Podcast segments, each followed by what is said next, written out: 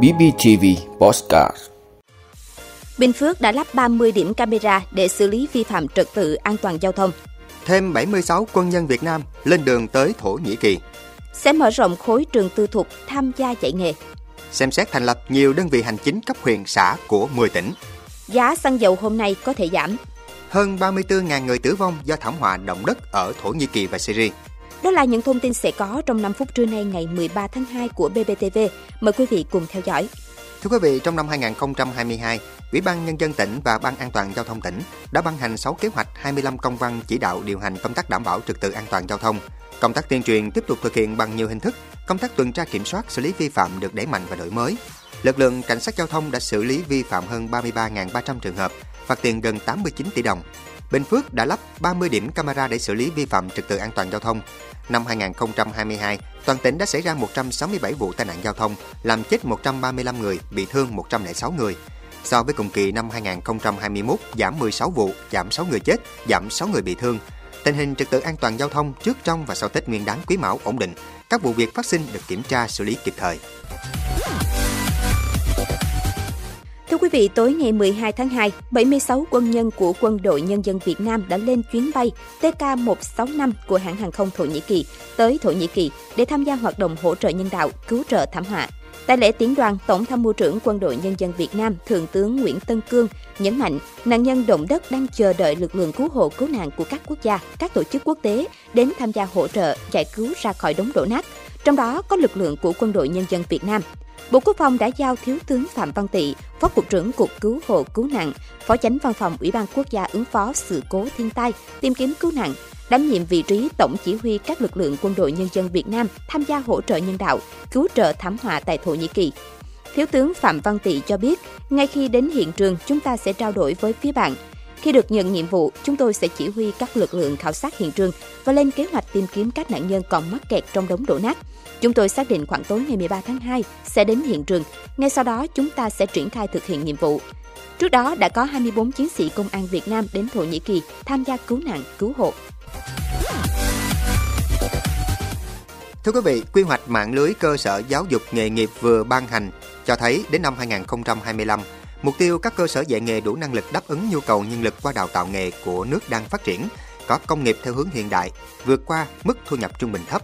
Cụ thể, giảm ít nhất 20% cơ sở giáo dục nghề nghiệp công lập so với năm 2020, trong đó giảm khoảng 40% trường trung cấp công lập, nâng tỷ lệ cơ sở giáo dục nghề nghiệp tư thục, cơ sở giáo dục nghề nghiệp có vốn đầu tư nước ngoài lên khoảng 45%. Đến năm 2030, mạng lưới cơ sở giáo dục nghề nghiệp đủ năng lực đáp ứng nhu cầu nhân lực qua đào tạo nghề của nước có công nghiệp hiện đại, thu nhập trung bình cao, giảm ít nhất 30% cơ sở công lập so với năm 2020, trong đó giảm khoảng 50% trường trung cấp công lập, nâng tỷ lệ cơ sở dạy nghề tư thục, cơ sở giáo dục nghề nghiệp có vốn đầu tư nước ngoài lên khoảng 50%. Thưa quý vị, sáng ngày 13 tháng 2, Ủy ban Thường vụ Quốc hội tiến hành khai mạc phiên họp thứ 20 tháng 2 năm 2023. Phiên họp sẽ diễn ra đến hết ngày 15 tháng 2. Sau khi Chủ tịch Quốc hội Vương Đình Huệ phát biểu khai mạc, Ủy ban Thường vụ Quốc hội sẽ xem xét nhiều nội dung quan trọng, trong đó xem xét thông qua dự thảo pháp lệnh xử phạt vi phạm hành chính trong lĩnh vực kiểm toán nhà nước, xem xét việc giao danh mục và mức vốn cho nhiệm vụ dự án thuộc chương trình phục hồi và phát triển kinh tế xã hội đợt 2. Và buổi chiều, Ủy ban Thường vụ Quốc hội sẽ xem xét phê chuẩn đề nghị của Thủ tướng về việc bổ nhiệm và miễn nhiệm đại sứ đặc mệnh toàn quyền của Cộng hòa xã hội chủ nghĩa Việt Nam. Xem xét quyết định thành lập một số đơn vị hành chính cấp huyện, cấp xã của các tỉnh An Giang, Bắc Ninh, Bắc Cạn, Bến Tre, Bình Dương, Đắk Lắk, Quảng Nam, Thái Nguyên, Trà Vinh, Vĩnh Phúc.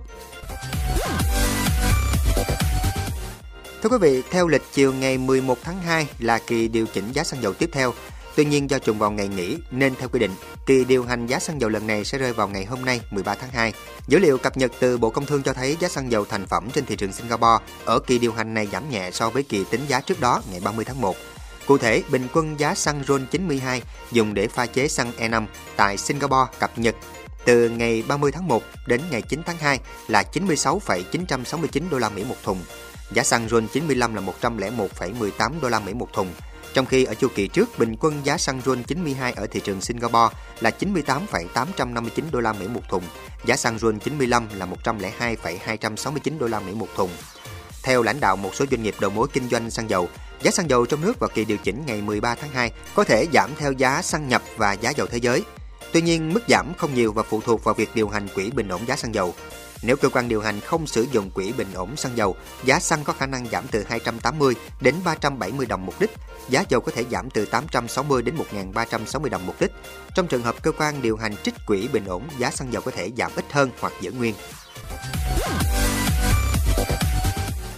Thưa quý vị, tính đến hết ngày 12 tháng 2, số người tử vong trên khắp Thổ Nhĩ Kỳ và Syria sau trận động đất thảm khốc đã lên tới ít nhất 34.179 người. Số người thiệt mạng được xác nhận ở Syria là 4.574, bao gồm hơn 3.160 người ở các khu vực do phe đối lập nắm giữ ở Tây Bắc nước này và 1.414 trường hợp ở các khu vực do chính phủ kiểm soát. Theo hãng thông tấn nhà nước Syria, Sana, 5 ngày sau trận động đất kinh hoàng 7,8 độ xảy ra ở Thổ Nhĩ Kỳ và Syria, các nhóm tìm kiếm cứu hộ đang gấp rút cứu những nạn nhân có thể vẫn còn sống dưới đống đổ nát. Một sĩ quan liên lạc của Liên Hợp Quốc ở Thổ Nhĩ Kỳ cảnh báo rằng họ đang tiến gần đến cơ hội tìm kiếm và cứu nạn cuối cùng. Giữa bi kịch, đã có những người sống sót và được giải cứu một cách thân kỳ, thậm chí nhiều ngày sau trận động đất. Tổ chức Y tế Thế giới WHO cho biết đang chờ phê duyệt cuối cùng để gửi hàng viện trợ xuyên biên giới tới khu vực Tây Bắc Syria, nơi các nhóm nổi dậy kiểm soát trong cuộc chiến kéo dài ở nước này và việc vận chuyển hàng viện trợ gặp trở ngại.